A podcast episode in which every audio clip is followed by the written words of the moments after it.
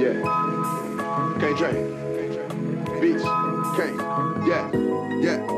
Revolution is the genocide. Yeah, your execution will be televised. Don't cross me like Isaiah, that should be ill advised. Dark horse, rap black sheep, they got me vilified. Castrated niggas and they feelings on IG. Won't never let this industry demasculinize me. I do murder bareface, don't need no mask to disguise me. Through my effing in the stash, I think them crackers behind me. Dang, he pulled me over, I asked him, yo, what's the problem, sir?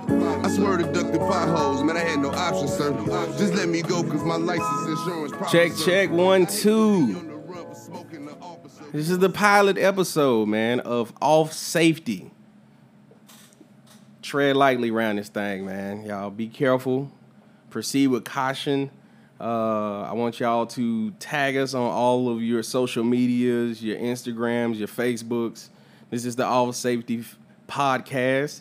I am DJ Lenny, and I got my co-host here. Introduce yourself. Uh, I am Rico, the great one. You know, it just is what it is. I am the great one. Uh, I just want to say I hope everybody's staying safe out there, staying safe from COVID, and I hope everybody's getting to some money, and uh, we're gonna get this thing popping. Um, I'm gonna tell y'all something about this nigga. Uh, first of all, he said he's never wrong. He said the next time he's wrong will be the first time he's wrong. So Very you're gonna first time. you're gonna find out through the duration of this podcast that this nigga's wrong a lot. It's just that he just thinks he's never wrong. But it's all good. That's we're gonna get to grow together. We're gonna learn each other, and we're gonna move this thing forward. Now, go ahead. I could be less right. I ain't gonna be wrong though. y'all see what I got to deal with. So it's all good. So the very first topic, since you said everybody's staying safe from COVID nineteen, um, you know everybody think it's. Some people say it's not real. Some people say it's a conspiracy. Um, all that stuff is pretty pretty hilarious. So how do you feel about the NBA restarting the season here after everybody's getting sick when they shut the NBA season down because of one case? Just hearing you say that, it makes absolutely no sense. But the NBA is a capitalist organization at the end of the day. It's run by a bunch of billionaires, just like everything else in society is. And uh, we see how they react to our lives as far as keeping us safe. They want everybody to go back to work. The NBA owners are no different. They want their product to be out there on the court so that they can get them marketing dollars, them TV dollars, and uh, get them fans in the seats, even though they ain't gonna really have that option this time around with everybody going to Orlando. But they got to get some of the money back that they are spending on these players. That's just the way it's going to work. Capitalism is going to always win in a capitalist society. So basically, I ain't finna pay you niggas all this money to sit at home, and I ain't making no money. Is that what you're saying? Not at all. The NBA players have guaranteed contracts. The owners are absolutely not going to pay them to not do their job. Where do they do that at? Especially just like you said, millions of dollars. True, true. This is true. So they opening it back up in one of the worst states right now. Like Florida is probably like putting up the most ridiculous numbers. Like when it comes to it, and I see why because they had a town hall meeting where this lady said that masks are the devil. Um, it should be against the law to force people to wear a mask. Um, Yeah, the other lady at that same meeting said that she don't wear a mask for the same reason she don't wear underwear because things need to breathe. that happened. Same town hall. Florida's crazy. You know, like there was that episode of Atlanta where you had the Florida man. Dude was talking about the Florida man. Just type in Florida man in your phone. It's gonna populate a bunch of ridiculous shit. yeah. It is Florida it man is. and your birthday. Have you done it Florida for your birthday? your I what it have. was? It was something about some alligators, dude, eating the alligator, doing something crazy. shit. I don't know. It was something stupid. It's gonna always be something stupid. Shout out to Florida. Uh, But them opening up in Florida again speaks to the hypocrisy of the NBA. They originally shut down because one person tested positive, and that was Rudy Gobert. I believe now, when you decide to resume the season, you are going to send your players into damn near the epicenter of the COVID 19 and just basically say, fuck them.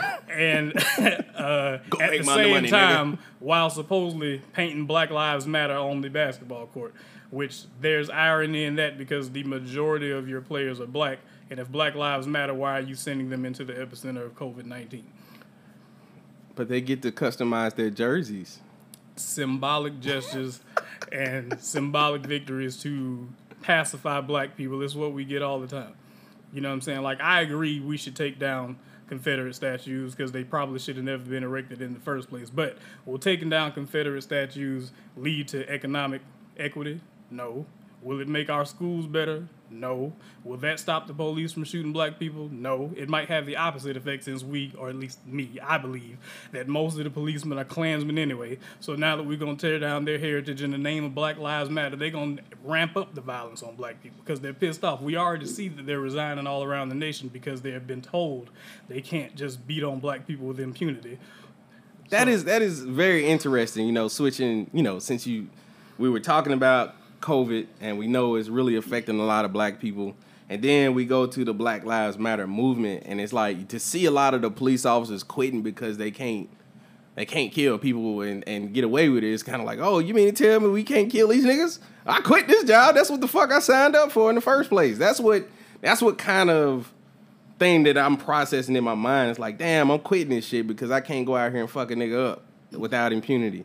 For me, all of that is I mean, black people, niggas, we've known what the police were doing in our community for the longest. The only people that are surprised by this are white people and if you if there are black apologists for the police out there, they're surprised by it too because everybody wants to believe in the myth of the good police officer. I'm not one who believes in that because at minimum they're all complicit when it comes to the bad police officers. As long as you have the blue wall of silence, which is in and of itself a policy to protect the bad officers, then y'all are all bad it, it, it doesn't make sense to me.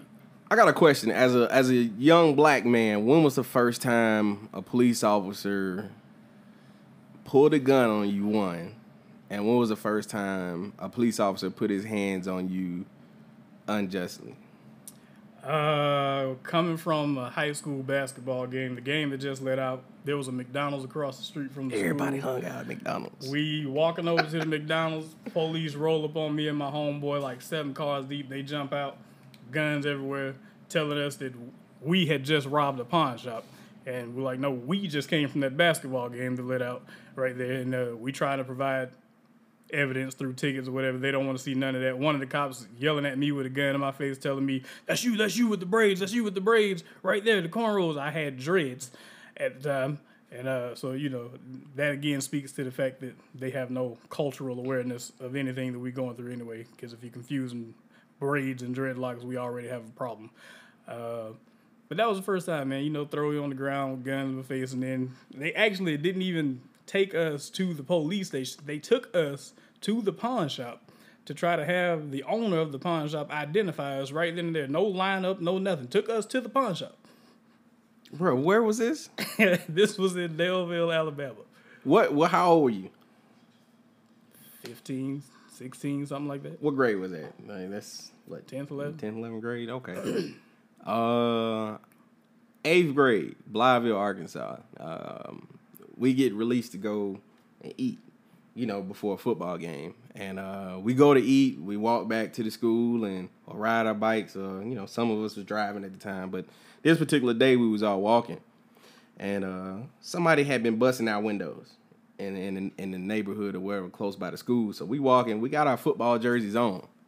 East Junior High, we all got blue jerseys on. So if we're gonna be busting windows out, our dumbasses wouldn't be doing it in junior high football jerseys. It just doesn't make sense to do that. So police rolled up on us two cars deep. And I'm talking about wasn't no questions asked. They just jumped out the car, pulled the guns down on us, made us get on the ground. They searched us and you know, they pressing it up against our head. They didn't really rough us up, but they did put that gun in our heads real tough. And I was just like, damn, over some windows? like we ain't stole nothing. We ain't hit nobody. We ain't killed nobody. And and it took one of the coaches to actually, you know what I'm saying, like talk shit to the police before they actually bagged up off of us. And and the real fucked up part about that situation for me, and the second one I'm about to tell you about, uh, where we actually got beat up, it was like it was black police officers that was doing it. the like that was with the white guys. I was like, damn man, you ain't gonna like say nah, bruh, chill out, or nah, we not gonna do it like this. You ain't gonna step in on this.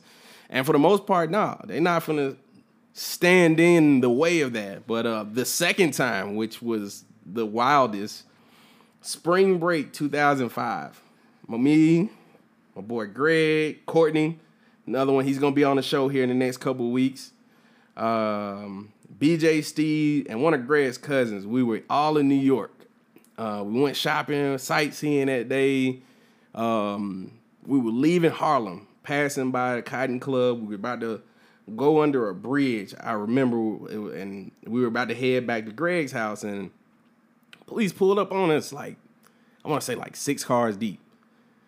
They they come out as like uh they asking us questions, and then I don't know I don't even know what triggered them to get just get aggressive. Nobody was being disrespectful because man we shit at the time I think 18, 19 years old at the at the oldest.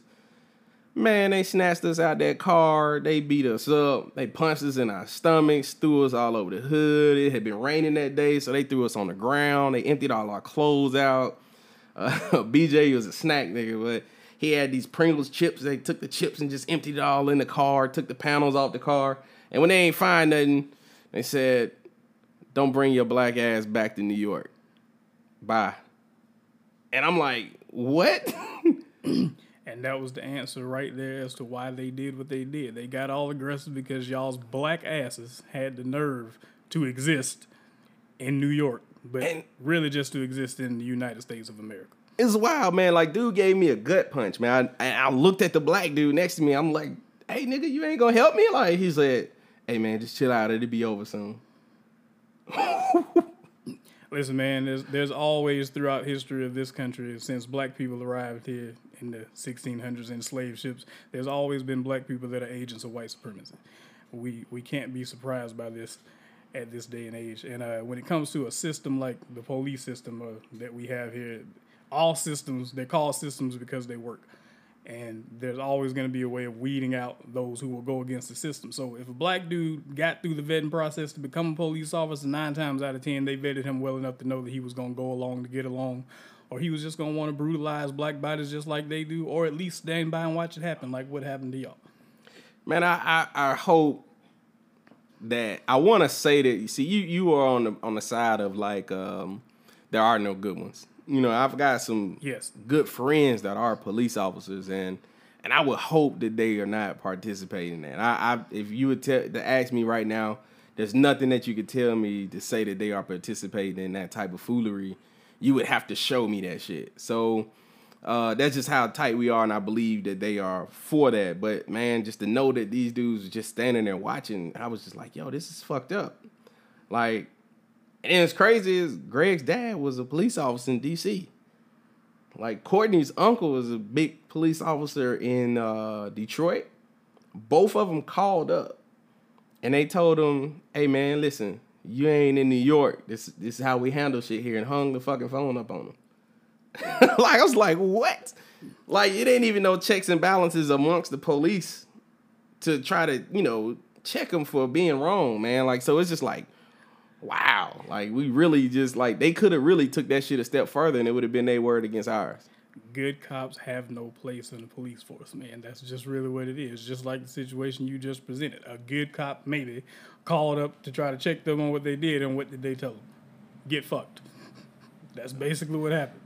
Yeah, that's pretty. It's pretty fucked up, man. like shit, eighth grade and freshman year in college were like those were two times where, like, yeah, I got beat the fuck up by the police and I didn't even do shit.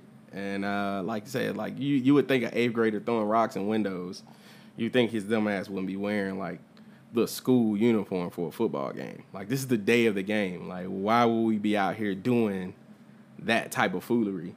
So you know, it just not didn't you know they just did what they did, and it, it's it's fucked up. But you know, it's just to hear you say, "Hey man, good police have no position or no part of being in the police department."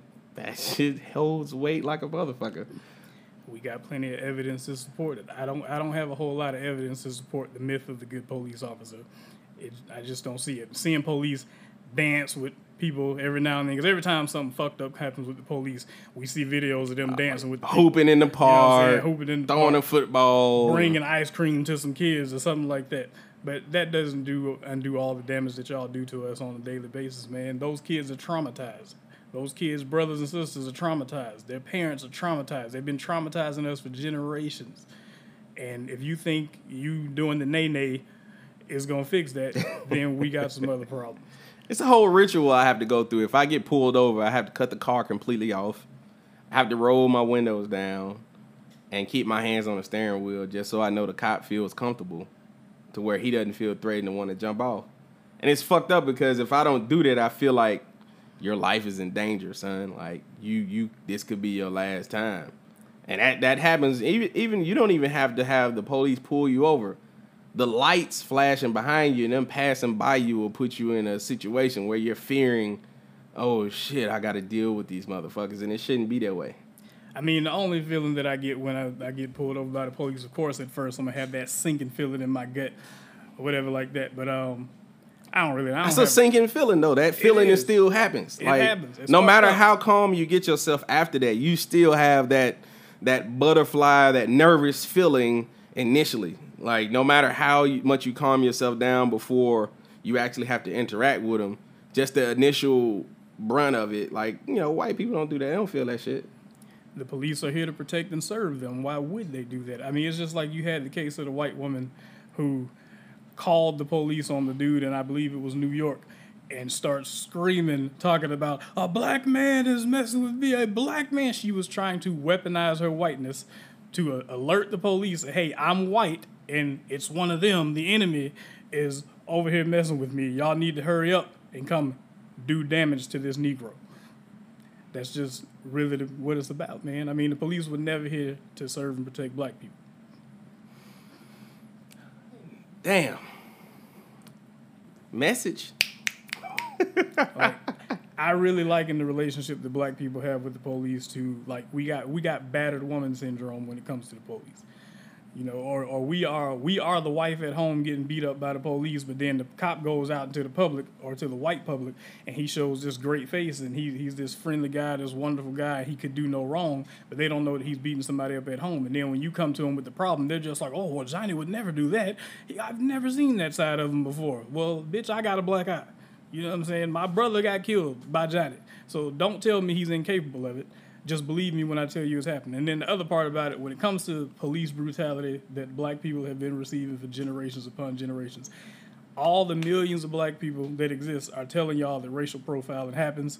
We tell y'all that we fear for our lives just as they pull us over. We tell y'all that, hey, so many unarmed people have been getting killed in the community even before cell phones or smartphones came along for us to videotape this shit, and y'all don't believe it. There's no situation in life where 43 million people are going to be in agreement with each other and reporting the same thing, and they're all lying.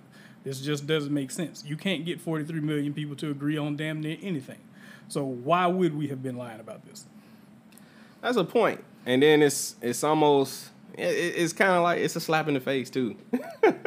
and it, and the, the crazy part about it, you know, a lot of the the stuff that that has been going on, like um, they feel like we've been making it up, of course. Um, but shit, now we got everybody's got a camera in their hand. Even with us recording shit, they still don't understand it.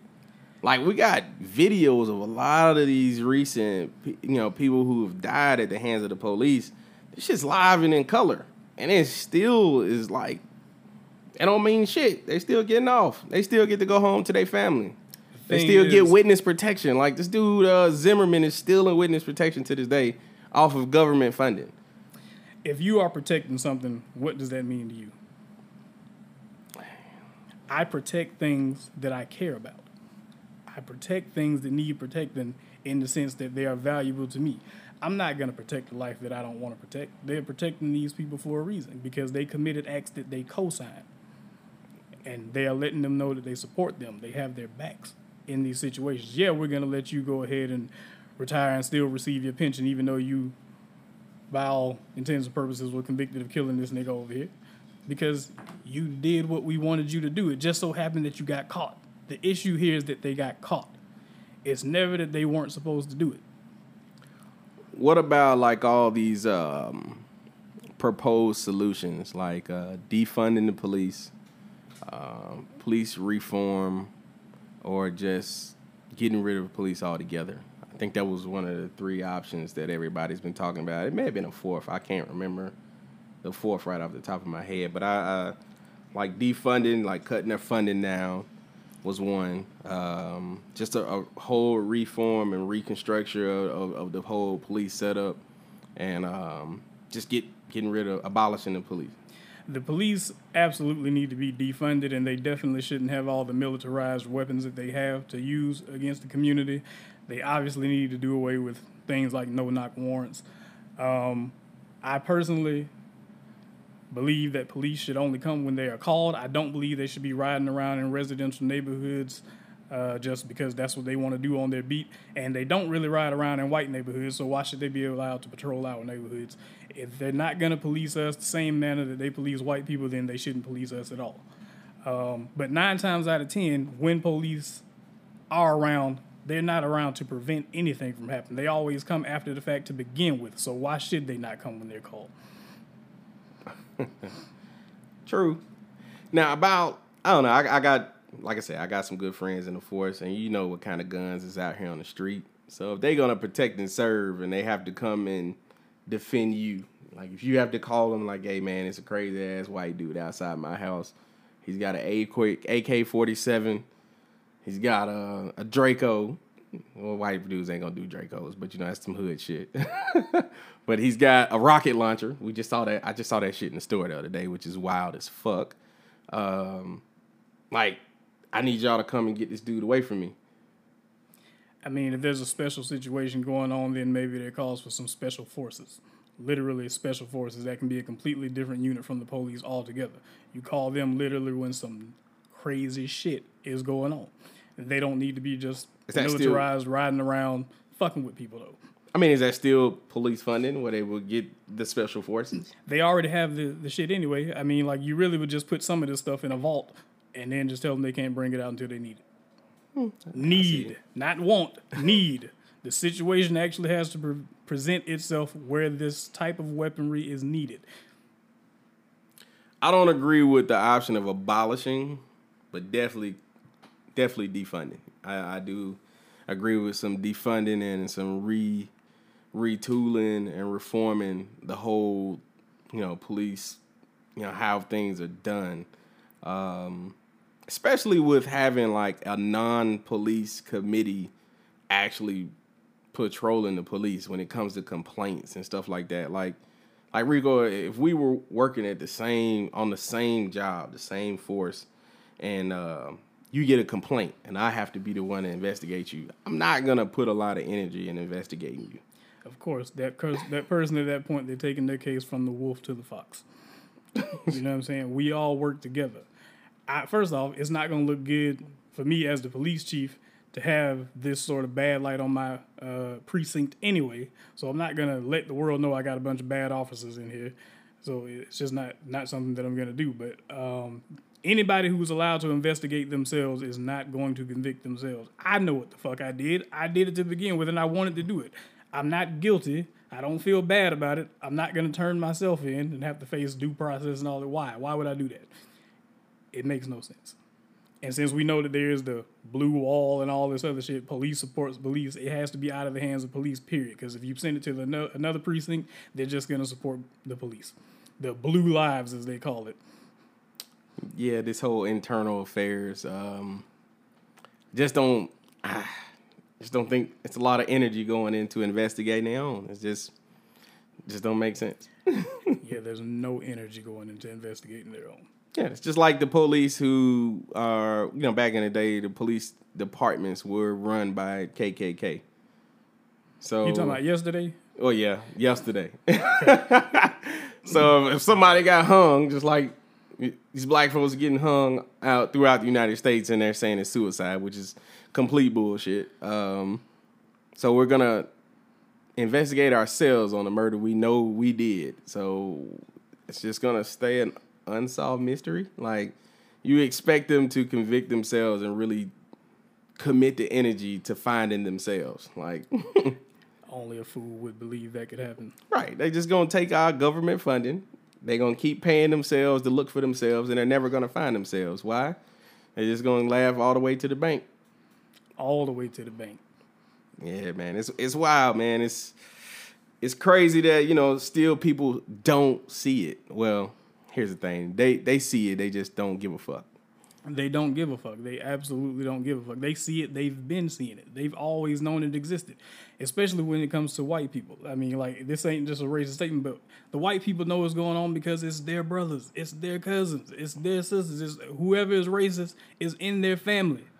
They know, or it's a friend of the family. They know. They've heard about this stuff. They sit at the table and hear the racist comments coming out of their friends and family's mouth, and they probably go unchecked nine times out of ten because you know they don't want to rock the boat and you know that term still exists in the white community i saw it the other day on uh, facebook nigger lover they who wants to be called a nigger lover you know So I mean, I had a bullet on here about the climate of today. Like, like what? Like, like, do you see this a lot more? Like, do you see like the dynamics have changed? Uh, like to be more aggressive? Is everything like on the fringe of just turning the fuck up right now? Do you feel that tension in the air right now, or do you feel like things are kind of like they've always been, or is it? You think it's it's elevated at this point? i think the aggression is elevated the racism itself has always been there uh, I don't know. We can liken it to like you got a you got an ant pile. You see the ant pile, and it's all calm and everything like that. But something stirred stirred up the little ant pile, and now these motherfuckers are running wild, going crazy. Donald Trump came along and stepped on the ant pile, and he has released these people into the world, and they they out here running wild, man. They feel they feel emboldened by their president, who gets on Twitter every day and finds some sort of way to show them that he's in solidarity with them. He'll retweet some racist shit, and then all of a sudden he didn't know it was racist, and he'll apologize about it later. this this shit happens every fucking day. You make the same mistake every day. Right. Like, who believes that's happening? Nobody. Uh, absolutely nobody. So when you have the person with the highest title in the land showing you support and solidarity with you, you feel like you're above the law and, and above approach and nothing's gonna happen to you. So you just go out and you do what you do. And then the other side of that is like when they do get caught and even white people start to check them and they lose their jobs for the really they lose these jobs to save face for the company. It has nothing to do with the person at the top not agreeing nine times out of ten because they probably do agree, but it's bad for business. Um, they usually get GoFundMe set up in the name, and these people become rich from being racist. yeah. It's insane. Racists, hey, they got long money being racist. I mean, they run, they've been running shit for a while, so they got long money, old money, to support their racist brothers and sisters. So it's just, it's nothing new. You know, it's, it's nothing new. It's been around for a while. Like Uh, they can't lose, man. a question before we we're gonna have to take a break, uh, a little commercial break in a second. But we were discussing this before we got on here. We were talking about the Black Lives Matter movement is kind of losing a little bit of steam, and the reason why it's losing is because we got peaceful.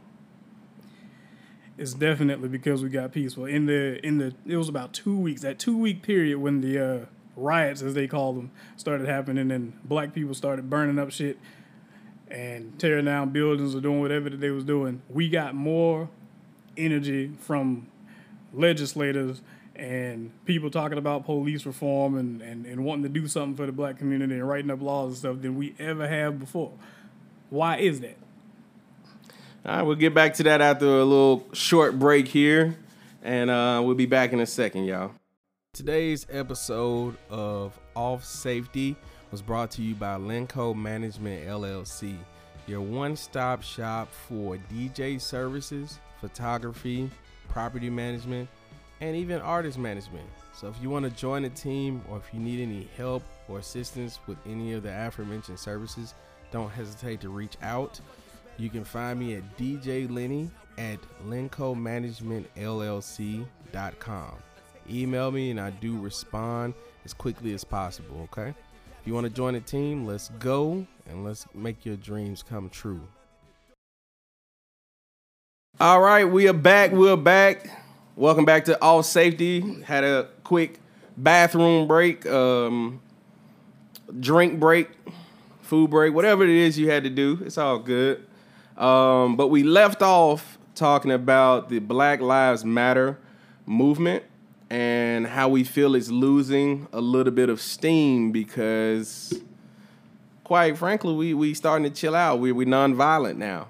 Uh, we we stopped being so aggressive with our movement and what we wanted.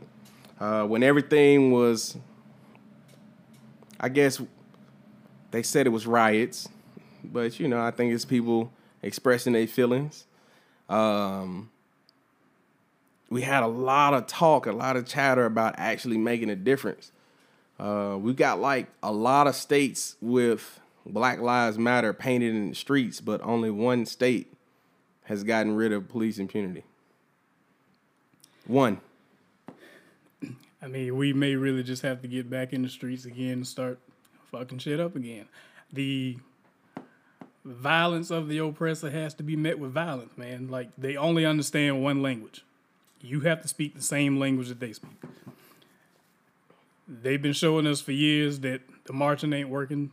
Standing in the streets with picket signs ain't working because while the whole while we're doing that, they're still beating us upside the head. We go out there peacefully and they show up with riot gear and guns and they begin to beat us upside the head. So obviously they don't care about us being peaceful. And I've said this before black people have signed this proverbial peace treaty, but we are the only people who have signed it. Peace has to be agreed upon on both sides. We can't be the only ones being peaceful or so called nonviolent. And when people are perpetrating violence against you, you are not violent when you try to defend yourself. That doesn't make sense. Violence is the act of an aggressor. You defending yourself to get them off of you just makes you an intelligent human being. And we have to get this idea out of our head that we can't fight back or we can only fight one way. First of all, the way that they're telling us to fight is a way that they are telling us to fight, and they are who we are fighting against. The person that you are fighting against is not qualified to tell you how to fight him. You need to do whatever you need to do to get him to stop doing what he is doing to you. It's like saying, "Hey, bro, we finna throw these hands, but no kicking." Yeah, no kicking. or you can only use your left hand. I'm gonna use all my hands and feet. You know, I'm gonna bite, kick, punch, and use a gun, but you can only use your left hand. That's basically the battle that we're up against. They use every tool possible against us, and then tell us that all we can do is stand in the street with signs, or march, or petition our politicians, or whatever the case may be. We we have to make no fuss, no ruckus, while they murder us and brutalize us and sentence our brothers and sisters to jail for five and ten and twenty years for dime bags weed and different shit like that. At what point do we fight back? And in all honesty, for me, I support the Black Lives Matter movement, of course, because I'm black, but I'm not with the idea of begging another human being to see my humanity. Because at the end of the day, that's basically what we are doing. We are begging someone to recognize us as human beings. And I'm not really on that page. If we want to convince them that Black Lives Matter, we have to do that by showing them Black Lives Matter and defending Black lives anytime that they start murdering us and brutalizing us. Rather than standing around filming it, we need to just go ahead and take some action. A lot of us will probably get hit in the process. Yeah, we, we know the cops are obviously not just going to bow down and let us come grab them off of brother. But if enough of us are out there and it's only two cops and we do our thing, it is what it is. Or if we got some guns, they got guns trained on one of our people, we pull out some guns and we got the drop on them, what they gonna do? Lower your gun, get your gun out that man's face, and handle this shit the way you're supposed to handle it. That's my take. I agree, man. Um, I've been saying it, man. A lot of people, you know, I, I, they say I got a fucked up view about it. I said, man, tear this shit up. Fuck it up, man. I, I really wish, like, a lot of the damages to buildings and things like that could have stayed away from a lot of black-owned businesses. Um, I'm not gonna lie to you. If it was one of my businesses, I'd file an insurance claim. Hey, man, I'm a collateral of it. I just got to put up a sign and say, "Hey, this is a black-owned business." Hopefully, that'll keep, you know, black people from fucking it up. Uh, but you know what I'm saying? Like, I really wish they would have aimed it at a lot of the federal buildings. Let's let's go after, you know, these legislative legislative buildings. Let's go after these courthouses. Cause they ain't really feeling the, the brunt of these businesses getting tore up. All they doing is filing insurance claims, and at the end of the day, we spending the insurance company's money. The people whose stores it is, they ain't even they come out of a pocket for a deductible.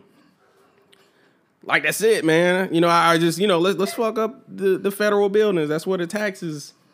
That's where the taxes are are, being.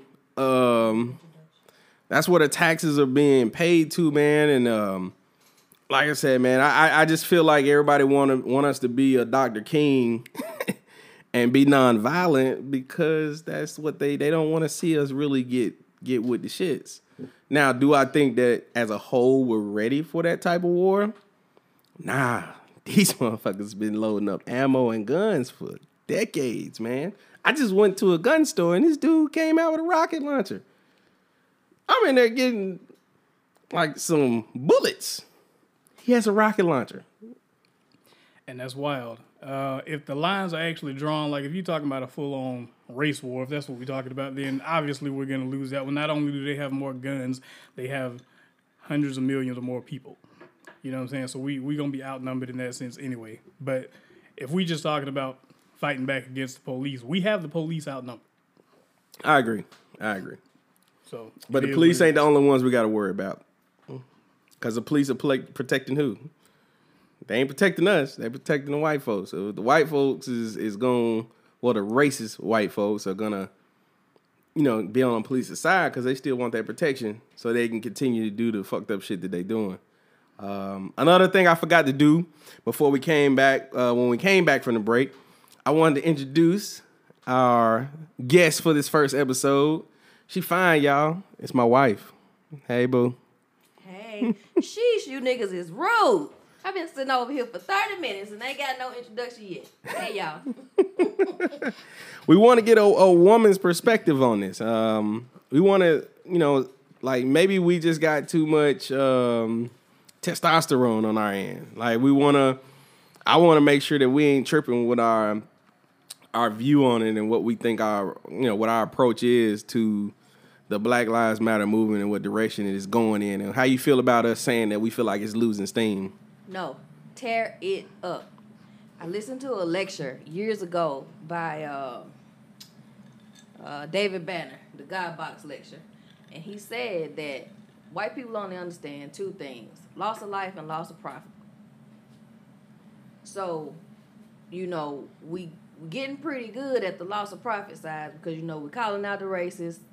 People are getting fired. You know, we're boycotting businesses that that uh, refuse to um, denounce racism or whatever, but they're not gonna feel they're not gonna get it until they know how it feels to bury their own. I think you know. Uh, I should probably give you all a disclaimer that my thoughts and my comments are mine and not not reflective of any employer or brand. Uh, but yeah, man, we gotta tear it up. They don't. They only understand one thing. And then you know, a lot of people like to talk about black on black crime and gang violence. Who the hell do you think taught us that? Who where Correct. you think we get this violence from? The Everywhere, Gambinos. everywhere that a white man has put his boot, he has raped and pillaged, from sea to shining sea.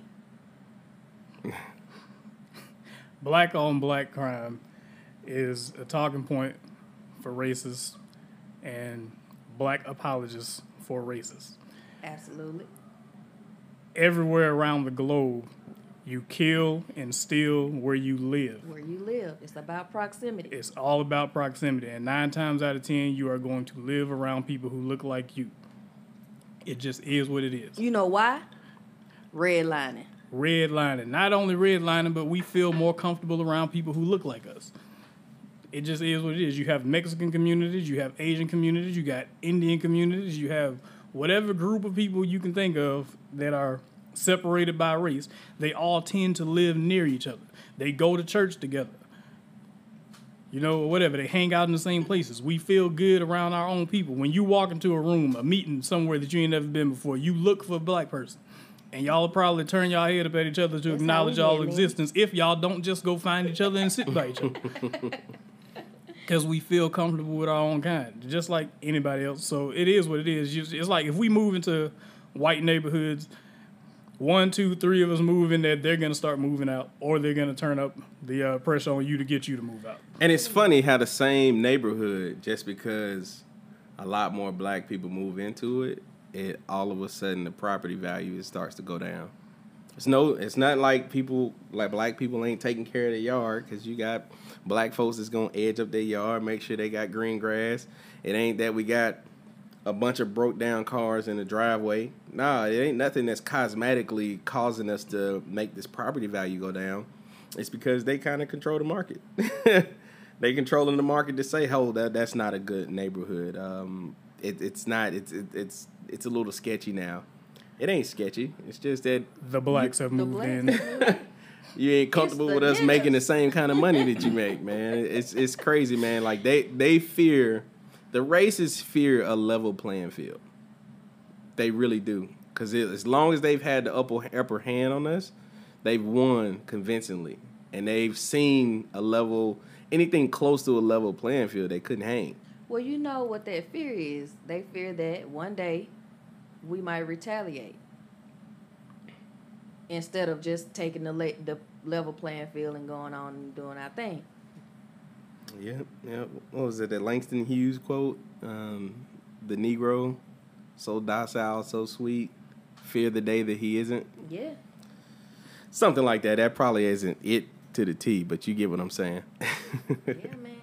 And then you think about, you know, our elders moved into places just like East Atlanta Village, right. right? Right around here, they moved into these places. You know, it may have been historically white. They moved into these places, bought houses. Then all of a sudden, the property value goes down. They drive the taxes up way high, push Mm-hmm. these people out of their houses, and then what they do? Put a Starbucks and a Whole Foods up. Gentrification.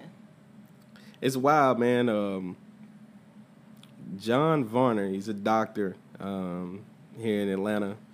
Uh, he's been practicing for some years, and he came over here to pick up something from the apartment. And he was like, "Hey, man, uh, when you told me where you was at, I was like, okay." Lenny living around, you know, I grew up in this area. This is, this is, you know, this is all black right here. This was all black at one point when he was growing up.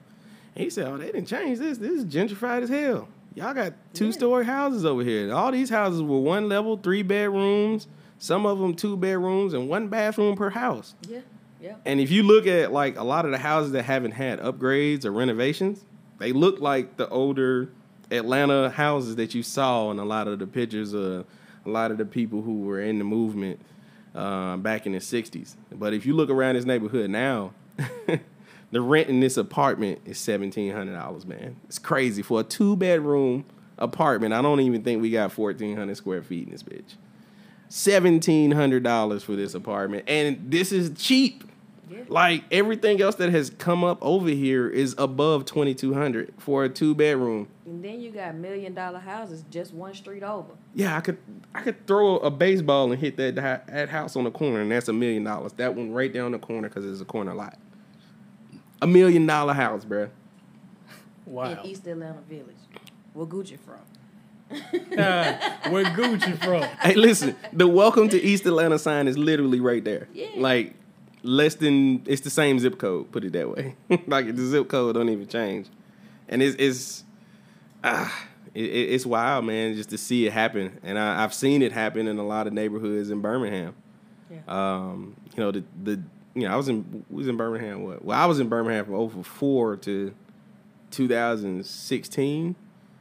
And I've seen like certain areas, like remember Homewood was supposed to be this nice place, and now that black people are in Homewood because they wanted their kids to go to Homewood High School, and you know be in a better education, um, quote unquote. Man, that's that's all. That's up in the air for me uh, as far as being better, better educated because you went to a school that had a lot of white teachers. But you see how like Homewood changed when a lot of black people came in. Now Homewood, they say, ah, you, you probably shouldn't go to Homewood. Black folks started moving into Hoover. They went and built Spain Park. So it's it's it's one of those things like, damn, we can't get away from these niggas. White flight is real. Though. I White mean, they have a yeah. term for it. That's how you know White it's real. It's real. White flight. And then when they decide, you know, the property value gets super low, they, They gonna come buy in up and buy up all the shit everything, and put up and a then- Starbucks and a Whole Food and then raise the property value right back up sky high. And drive all of us out again. It, it, it, it's, crazy because when I first got to Birmingham, um, white people were leaving downtown and going to like your McCulloughs, your Hoover, Helena, and black people were moving into downtown Birmingham when I first got there. It wasn't a lot of condos and nothing like that. So you look at Birmingham now, man, you got a lot of condos being thrown up. People are renovating these empty buildings that were downtown. And these condos are like almost up to three to four thousand dollars a month in downtown Birmingham. It's crazy, man. And then like a lot of the folks, you know, black folks are starting to live in Helena now. They're starting to live in Calera. They're starting to live in Alabaster. There's a lot of black people out there now. And all the that white flight, they're migrating back to the city. They buying up these condos and these downtown living. And it's crazy, man. Uh, it- like I say, it's a term for it now. Investing in the entertainment district. And yes, investing in the entertainment district now. You know, you know, it's it's, it's wild that that Birmingham, like I've seen it happen, to where people, the white folks left downtown and now they're coming back, and now the the value's going up. I remember the Phoenix building, right behind the police station, right there next to um, Plum Bar. That those lofts were going for like nine hundred a month. they were going for like 900 a month at one point and at one point it was income based for the loss at the phoenix building and now i think shit it's like $3000 to rent one of them mugs now crazy it's wild man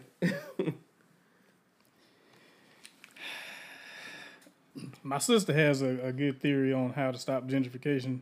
Um, her idea is that when you see any white people start jogging around the neighborhood, you know the gentrifying is already happening, and she says to rob them. oh man that is a brilliant fucking idea When you see too many white people start jogging in the black neighborhood or black area, just start robbing them.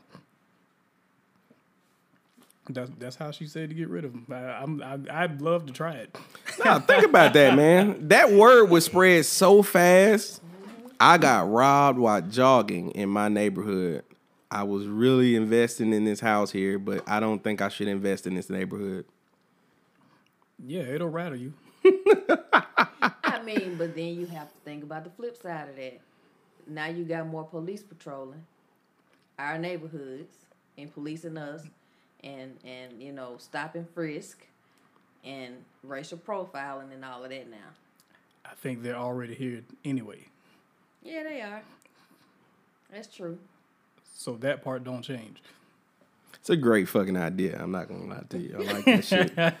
I really like it. I'm not saying I'm out here robbing people in the neighborhood when I No, see we are them not Jack boys. Um, not anymore. Hop out boys. No, we're not the Jack boys. Uh, but that was a great fucking idea. I'm I got to call her and let her know that was pretty fucking dope. Yeah. It's got legs. Yeah, it's got legs. Just like the jog. I mean, uh but uh, so from the Black Lives Matter perspective with everything that's going down, I really, you know, it's not much covered on TV anymore about it. You know, um, where do we go from here? Because I, I feel like they, hey man, let's paint some fucking streets and send their ass It's on all home. Aesthetic. It's, it's it, it's it feels aesthetic. It's nothing that's changed. Uh, I feel like if we wait a week, they're gonna kill somebody else, and at that point, we can ramp stuff back up. Cause that it's gonna happen. We all know it's gonna happen. It's, didn't they just it's almost like didn't somebody else just die not too not too long ago? Yeah, they just killed uh how old was the guy? I, I don't remember. It was in uh Aurora, Colorado, I think. The kid that was walking down the streets with his headphones and he was listening to music flailing his hands and somebody called the police. Um, the caller did say that it didn't seem like, you know, he was suspicious or anything, but you know, he might have been on drugs or something. And so they accost this kid, throw him down, even to his last breath, he was telling them how he loved them and they were kind and all of this. And he was special. Yep, not special, but he was telling them, you know, I'm an introvert. Like, you know, please don't do this to me. I'm a good kid. You don't have to do this and da da da. And they suffocated him, put him in a chokehold, and choked him. He passed out, and then they shot him up with uh, what's the horse tranquilizer? They shot him in the back of the head. Not shot him, but gave him a shot in the back of the head, and it was a lethal dose, and it killed him. What are they doing with horse tranquilizer? Apparently, the EMTs carry it for people who uh, are resisting arrest or you know are hyped up off drugs or something like that. What was his name? Elijah something. What the fuck? And Breonna Taylor's killers are still loose. They're still loose. Like she was in her bed sleep. Elijah McClain is his name. Will they ever arrest the killers of Breonna? I don't know, man. So I got a theory, a gripe with the Black Lives Matter movement. You know, um, women don't get the same attention as men, and so it always feeds into that theory that the black true, woman though. is the least respected and protected individual on the planet. But we don't. I've not seen. I've not seen. uh, I'm speaking personally. The same energy for Breonna that I saw for George Floyd and Ahmaud Arbery and Oh, it's not true. comparing them. It's it's not you're not comparing them. There was a um It's kind of like It's a- it's said, a- it's, fizz- it's fizzling out, like we're losing momentum. right. We we are definitely losing momentum, but there was a video. Uh, what's the white lady that be calling white folks out for being racist? Jane Elliott. Jane. So Jane, Love Auntie Jane. she uh she said, "Hey, uh, I want everybody to stand up, and I want you to sit down if you hear a name that you recognize." So of course she started naming off all the women that have died at, at the hands of the police. And a lot of those folks were still standing. And I ain't gonna lie to you, I had to go and look up some of those names. yeah, yeah. I was like, dude, I didn't even know about these. And, and you know, I, I kind of try to stay in the loop on a lot of stuff, but it was it was a lot of those names I had no I had no idea that that happened. And you know, I I'll be the first to say, hey man, I've been wrong before. it's I don't know everything. And but to sit here and like if I was in that crowd, I would have been I would have been sitting down because she said some names I did know. Of course, everybody knows about Sandra Bland. Mm-hmm. So but she's like, for the majority of this, I've been naming off names of black women that have died at the hands of police, and a lot of you know nothing about it. All right, so for everybody else that's still standing, she started naming off the men. She named three men, and everybody was already sitting down. I mean, what would you attribute that to, though? Because we don't have a way of finding out if it ain't being reported first by maybe the family members of that that that victim, or then the community of the victim where it happened at. Uh, if the news picks it up, because it's gonna have to spread by word of mouth first, or through through social media. Now I know for me, and I, I ain't excusing nothing that you said. I actually agree with you um, that the black woman is the most underprotected and most disrespected person, human on the face of this earth. Um, but when it comes to somebody like a George Floyd and Ahmaud Arbery and different things of that nature, we have actual video of this happening, and it, it went viral and it spread in that manner, and so people have that on the forefront of their minds. So that could explain why they get the attention, the attention that they get. But as far as these uh, slew of black women being murdered by at the hands of police that nobody knows nothing about, I, I don't have any explanation for it. But I think their family and friends need to do more too, possibly. And so, uh, to retract, I was wrong. Elijah McClain was killed in uh, 2019, August 2019, but with the resurgence of the Black Lives Matter movement, his case is coming out, and the body cam images and videos are coming out now. So he's getting some national attention.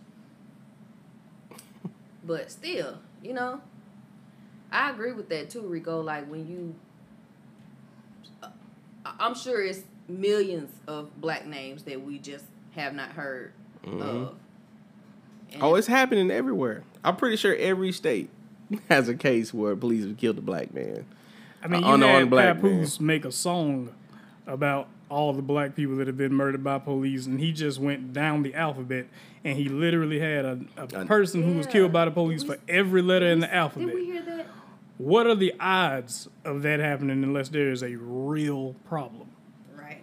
And then he left a lot of people out because I was like, when I heard the song, I was like, well, dang, he didn't say such and such, or he didn't say such and such, or he could have put, you know, somebody else here. Like, yeah, you he could have put several people for could- several, of those letters. yes, You know what I'm I saying? he just went one you- name you, per you letter. Run out of alphabet.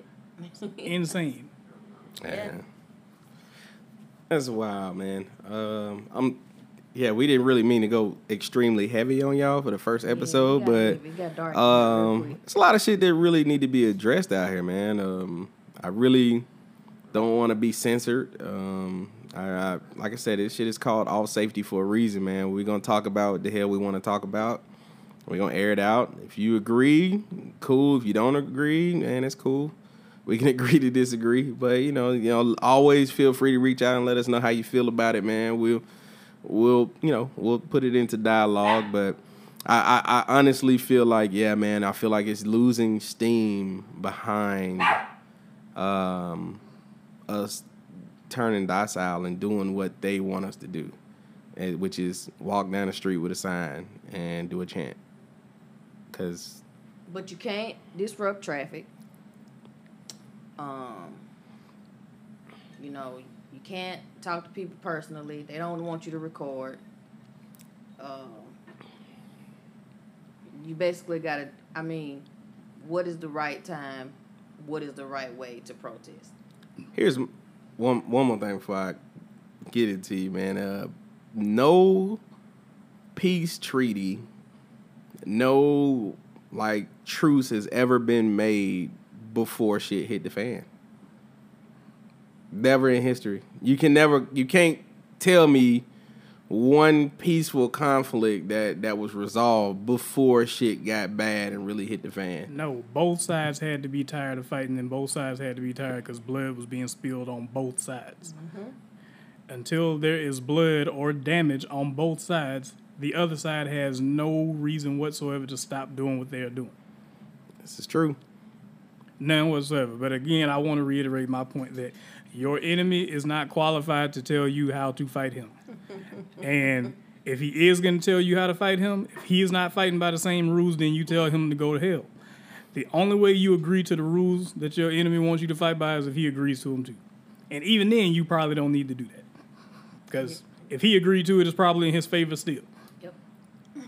Fight the motherfucker however you see fit to make whatever he is doing happen to you stop happening. Period. Yep. Yep, there it is, man. Uh, we about to shut it down for this episode. This is the very first episode of Off Safety. We're gonna have some more people in here in the upcoming weeks. I want to thank our guest for the day, Miss Tony Thompson. Ooh, child, who is that? Rico, what you got to say before we get out of here? Hey man, all Black Lives Matter.